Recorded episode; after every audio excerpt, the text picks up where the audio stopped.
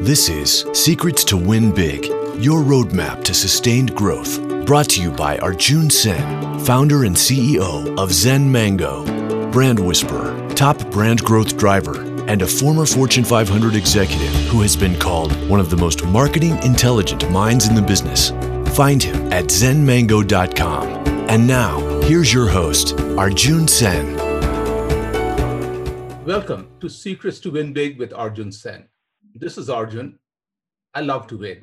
But as a team, I have found when you put yourself in a position to win big, those wins are easy to sustain over time. In this podcast, what I've learned is because each one of us are different, our paths are different. That's the reason it's truly a pleasure to bring you guests from all walks of life, all over the world, because those different inputs, when we connect, we find our own path. In that spirit today, my VIP guest is Steve Provo. Steve Provo, a restaurant industry leader who over the last 2 decades have moved brands, made big impact for Chili's, Maggiano's, Quiznos, Yum Brands to take them to the next level. And, you know, I have quite a few times I've had the best seat in the house to watch Steve from close. And the thing that I just want to add a little commentary to that is the bigger the name of the brand, more difficult it is to make an impact because in the consumer's mind, these brands already have a niche. So to me, I really am fascinated to look at is not just one, but continuously how Steve over the last 20 years have made this impact. Currently, he is the president of Mariano's Little Italy, and he serves on the board of Make-A-Wish Foundation for North Texas. Steve, in previous role, was also the chief concept officer for Brinker International. Before that, Chief Marketing and Innovation Officer for Chili's Bar and Grill, and before that, President of Maggiano's for 8 years. He also has been working, he was at Chief Marketing Officer and Executive Vice President for Quiznos Masters LLC, and before that, 15 years of senior leadership experience at Yum Brands Inc., and that itself separates Steve from the rest of us right there. Incredible experience in high impact roles in marketing, operations, franchise, and concept development for multiple brands. Steve, this is such a pleasure, and welcome to Secrets to Win Big. Thank you, Arjun, and frankly, it's just good to catch up with you, so I'm honored to be invited to participate. Absolutely. So to me, let's just go right at the current situation that we are all facing in the current period with COVID-19, and you are back in your new old role with Maggiano's, one of America's favorite brands. I would bet one of the highest awareness for any brand in that category for the last 30 years. What's your game plan to take the brand through the current period and you like to win and position the brand to win big? So I was asked by our board of directors to take back on the role of Maggiano's because you can imagine that Maggiano's is uniquely challenged by this pandemic time. You have a brand that has the highest net promoter score of all polished casual dining chains that did pre-pandemic 8 million plus volume in the average restaurant, that has 5 businesses under one roof, but it's also a brand where 20% of the sales come from banquets, 4% of the sales come from corporate catering to corporations, and 2/3 of the units are based in malls. All 3 of those things which are at worst under attack and at best big question marks as we endure this pandemic. So for me right now and my team, this is really about restructuring the P&L and the business model of the brand so we can survive and live to fight another day. But probably more important is to do it in a way that we bring the guest and the teammate with us. And what I like about a situation like this is it forces you to look at ideas, at fundamentals that frankly either consciously or unconsciously are off limits in normal times. What scares me a little bit about time like this is you never want to be the woman or man who does the thing that years from now people say, well, that restaurant isn't quite as good as it used to be. And so it's finding that balance that's the leadership challenge in front of us. So I just want to broaden that by looking at, by saying, one is I want to ask you a personal question is, as you're talking about it, three of the main areas of source of business are under attack from this virus. Okay. How are you so positive? Because if I was part of the team, seeing my leader's face depends, you know, that defines our day. So I want to ask you two parts of a question is, one is, how are you so positive?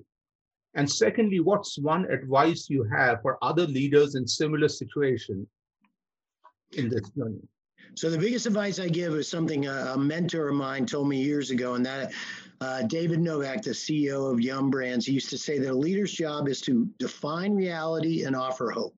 And so literally 100 times over the last 4 months since I've come back from Maggiano's, I've been in a restaurant or talking on a Zoom call, defining reality and offer hope. You need to define reality because the closer you are to the front line in an organization, the more you know what's really going on. And so people are looking for leaders who lay it out there. We have to evolve or else we won't survive.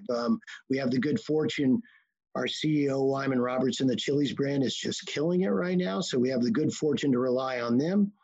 But we have to earn our own way. And then you have to offer hope. And so what you tie it to then is the things we can do that we can control. So while it's true that banquets make up 20% of the Maggiano's business, and there's a big question mark right now, how large gatherings people will be gathering in even a year from now. It's also true that Maggiano's food travels enormously well, and we were an early innovator more than a decade ago in the off-premise business. And now can we actually, who would ever thought possible, can we steal share from McDonald's and Chipotle by taking our food to guests in new forms and formats and value that we never thought possible. So that's an example of this formula of you've got to define reality, but then express hope. And I think the other one is involve the team in the solution. I mean, some of our best ideas have come from a server, a cook, a person on the front line. My first 40 phone calls the day I came back to this job were to chefs and general managers, basically posing them the question of, here's the big picture, what would you do? And some of the best thinking came out of those conversations. So to me, I think, you know, Steve, you and I have both seen in the corporate world, nearly every leader talks about team, everything else. But there's a smaller group who actually walk the talk. Okay? And to me, I think that first 40 phone calls is such an incredible example. Like if I was one of the teams, a chef, let's say in Denver Tech, getting the phone call from you would not only change my day, but everybody in the team. And I want to share something personal about Steve Provo is, if you ever get a chance to visit Steve Provo's office, his wall is very unique. I have never been to any leader's office which is filled with pictures of him being with team members celebrating. It's like frames after frames. So to me, every time I'm in your office, and I'm fortunate, I leave inspired because that is literally my inspiration of walking the talk, not just talk. And thank you for being such an amazing leader. Well, thank you. Thank you, Arjun. I appreciate that. So now let's move to, as Chief Concept Officer of Brinker, your team launched It's Just Winged. Okay. $150 million in annual sales. And the world did not need, not know, but in that particular world, it's literally each one of those dollars are turnover dollars to build that.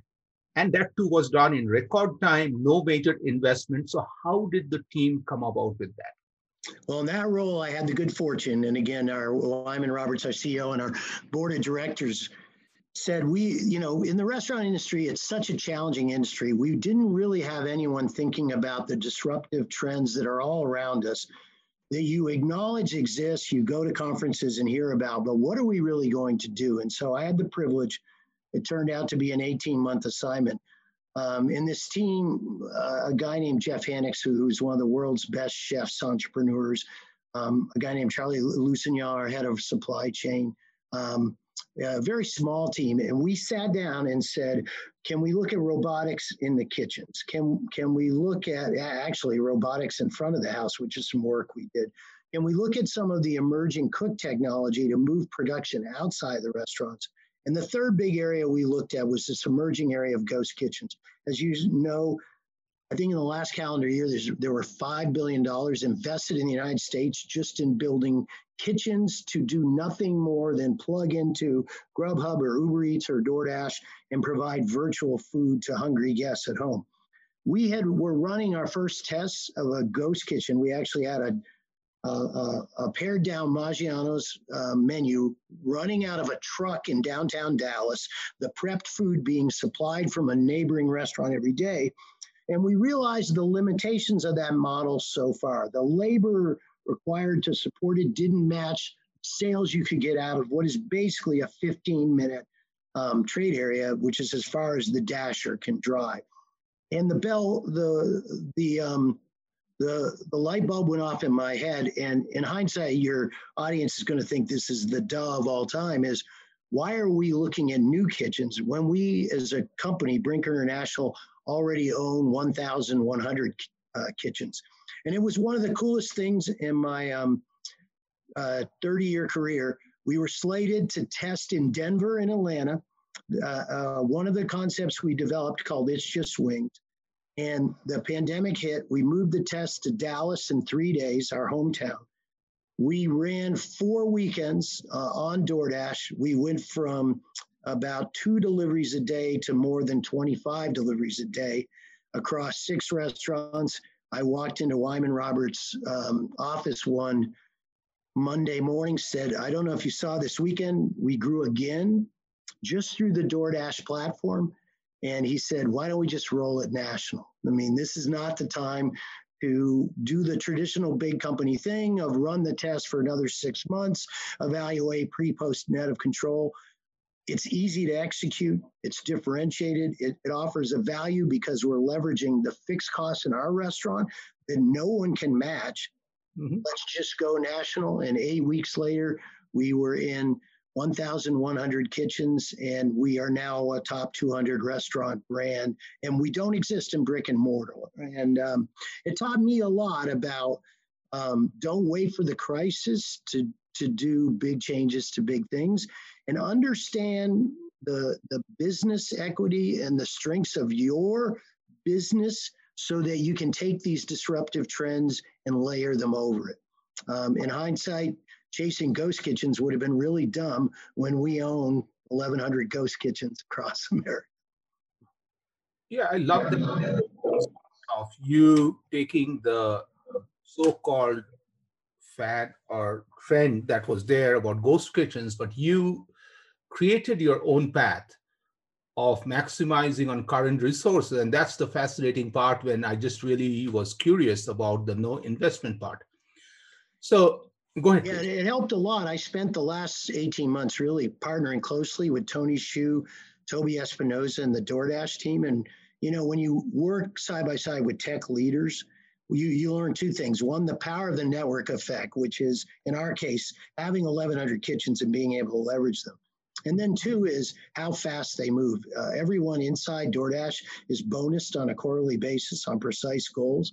And I thought the restaurant business moved fast, but I learned a lot from them about what speed really is. And speed is one of the few things you as a leader control, and you should use it to your advantage. So, you know, I'm still fascinated. You know, I'm just... Yeah, it's a cool thing. I have to say, of all things I've done in 30 years, I feel most, that is a game changer. So. Yeah, and I just want to look at is anybody in any restaurant listening to this must be honing in on two things you talked about. You said no major investment and rapid business growth, which is 4 weeks of testing and boom, going national with current kitchens in 8 weeks. Okay. This is a dream, literally. It's like people not, this is even a big dream. Like it's tough to even dream this big. So what's your advice from anybody who is fascinated by the ghost kitchen side of the business? A few tips that you have for them. I think the two opposite ends of the scale. One is dream big, because I do think this will be a transformative change for the restaurant industry. I think if you're in a segment like casual dining, the bad news is these restaurants weren't built to bring food to your home. They were built to bring food to table 45. But the really good news is this allows us to play in a consumer occasion that has 100 occasions a year, whereas dining out is down to 15 occasions a year pre-pandemic. So you get to play in somebody else's pool, and that should be exciting. On the other hand, completely opposite advice. At DoorDash, Tony Xu, and it's a tech company that's gone from $7 in sales in 2003 out of one dorm room at Stanford Business School to 15 to 17 billion valuation now, is know your business at the smallest level of detail. You cannot move that fast unless you understand what a cook faces working a fryer in a Chili's or a Maggiano's on a Saturday night. And that's why we were able to go so fast is throughout the entire testing period, we worked every weekend in the restaurants. And I find a lot of marketers, at least in my category, sort of delegate that part of the role or are afraid of that part of the role. And there's nothing that beats that frontline reality and perception, because then you problem solve quickly along the way and you don't wait for the feedback loop to take its tortuous 16-week journey to get back. So to me, Steve, that's the part every time I listen to you fascinates me is how you look at impact at every level. You started by saying the 40 phone calls. Now knowing your business as at that level of details, what a cook feels in the restaurant. And I really think that's the bigger lesson for all of us is being a leader, there's no shortcut. There is no shortcut, and that's why it's exhausting. And I will often have young people come to me and say, I'm ready for direct reports. And I always say, are you ready for headaches? Are you ready for 3 to 7 people who literally look at you every morning and say, is he ever going to do what he said? Is he ever going to do what he says and not what he's asking us to do? And can you make that test every day? Because that's exhausting and hard, and it's why leadership is so challenging. Love that. So back from Maggiano's to Chili's.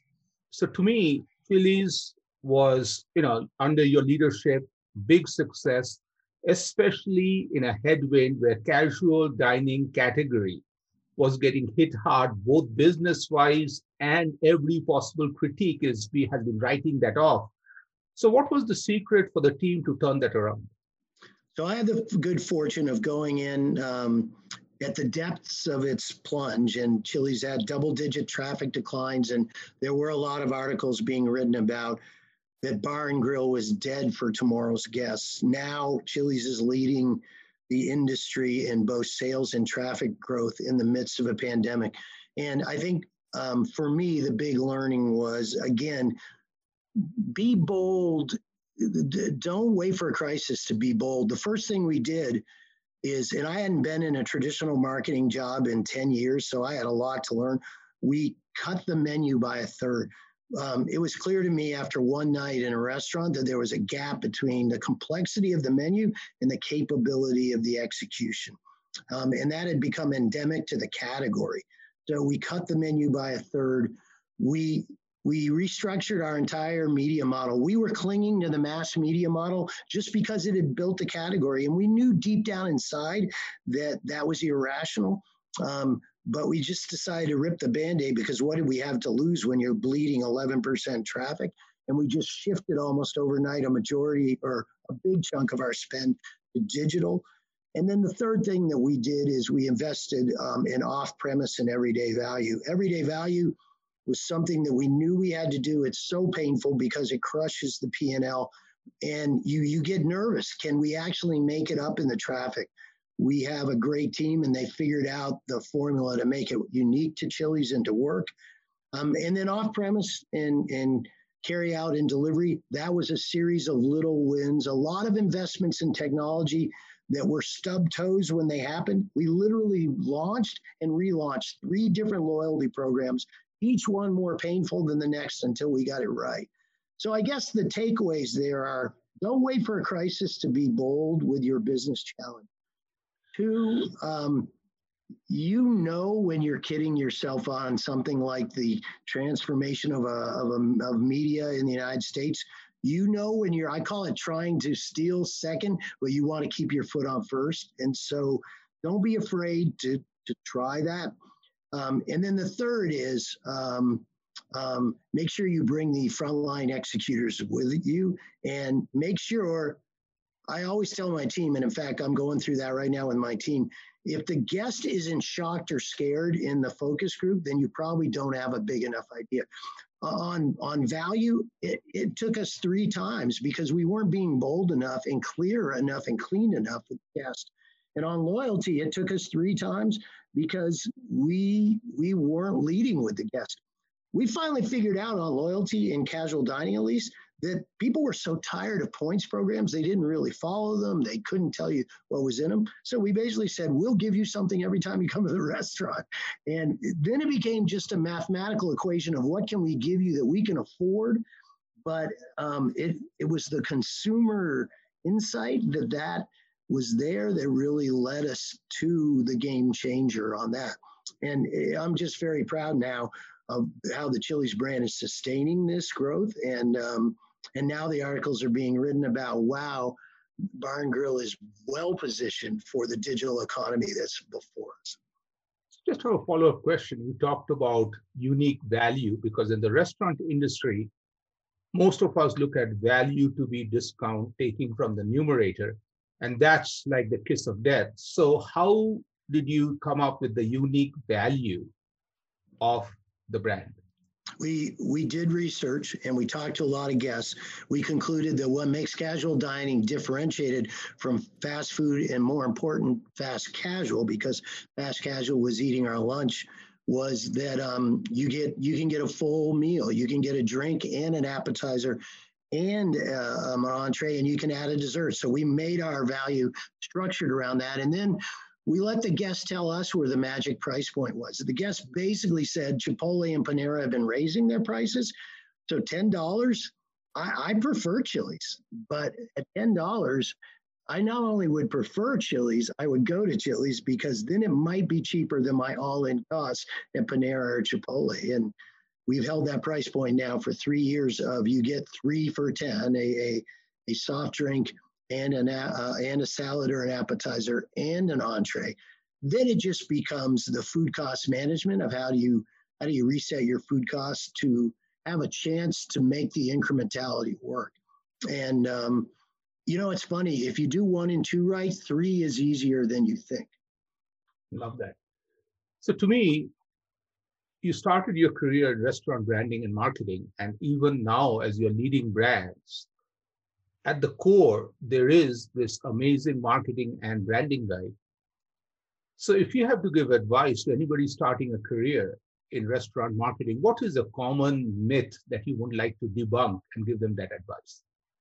I think the biggest myth I would say first is that you can win by copying. I love this industry. I've been in this industry since I was a dishwasher at 16, in and out of it. But it's a copycat industry. Everyone reads the same trade magazines, listens to the same podcast, watches the same innovation, either experiences it in the restaurant or sees it on TV or on the internet.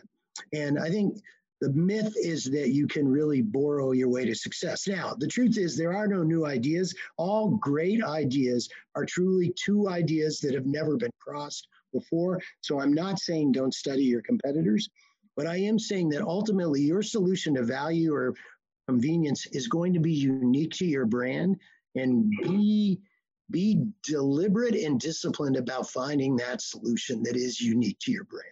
It will reflect a trend that's occurring, but the answer will only apply to your. So if you did not follow this current career, which started in restaurant marketing and then evolved to leading, these mega brands, what would your career would have been like? Do you ever think about what would Steve Provo been doing today? Well, I think you know, Arjun, that I my first passion, it's hard to say this at this polarized moment in time, is politics. And I had the great privilege at 29 years old of being the chief speechwriter for H.W. Bush. At that time, it was kind of a crazy thing that I was plucked from the PR person for Kentucky Fried Chicken to work for him. I think if I wasn't in food marketing, I probably would be in politics, and that, but that's saying something because that's a very challenging arena to be in at this time. But like restaurants, and one of the reasons I love politics and restaurants is these are businesses that attract millions of consumers every day, and the human psychology behind them is fascinating, and that's how I do think the two are linked together. And also, I think, you know, I'm so glad you mentioned about HW, and those were different times. It didn't matter. They were different times, yeah. A Republican or a Democrat, you know, there was this amazing respect for a man who was such an incredible, you know, fact definer for all of us. So truly appreciate you talking about it. So you're listening to Secrets to Win Big with Arjun. Today, my VIP guest is Steve Provo, a respected restaurant industry leader who over the last 2 decades has moved brands like Chili's, Maggiano's, Quiznos, and Yum Brands to the next level. And all through in the first half of the conversation, there's this common thread is, for Steve, success, he never takes it for granted. He builds it literally from ground level, connecting to team members. The first 40 calls were to team members. His level of knowledge of what it takes for every person in the kitchen. And I really feel that some of us may call it old-fashioned, but that is what works because those connections are real. Steve, this last question is about rapid questions, 3 to 7 word answers. Are you ready? I'm ready. Okay. So one is, let's go beyond restaurant marketing, because I really believe a leader like you would have been successful in any other path of the world, any other business.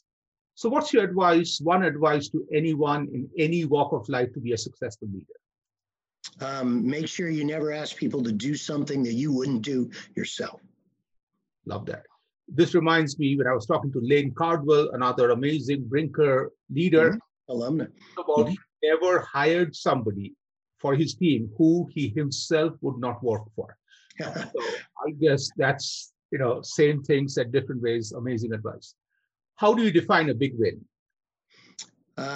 It starts with the consumer. Does it break through the massive clutter we live in? And then does it achieve your financial objectives and sustain? And love the order. So what's one reason business failed to win big in today's world? They don't think big enough. The big changes to big things are what really move the needle, and small changes to big things create the illusion of progress, and that is so dangerous. Yeah, and I was talking to a tech leader. He also explained to me there's a difference between R&D and innovation. R&D is finding something new.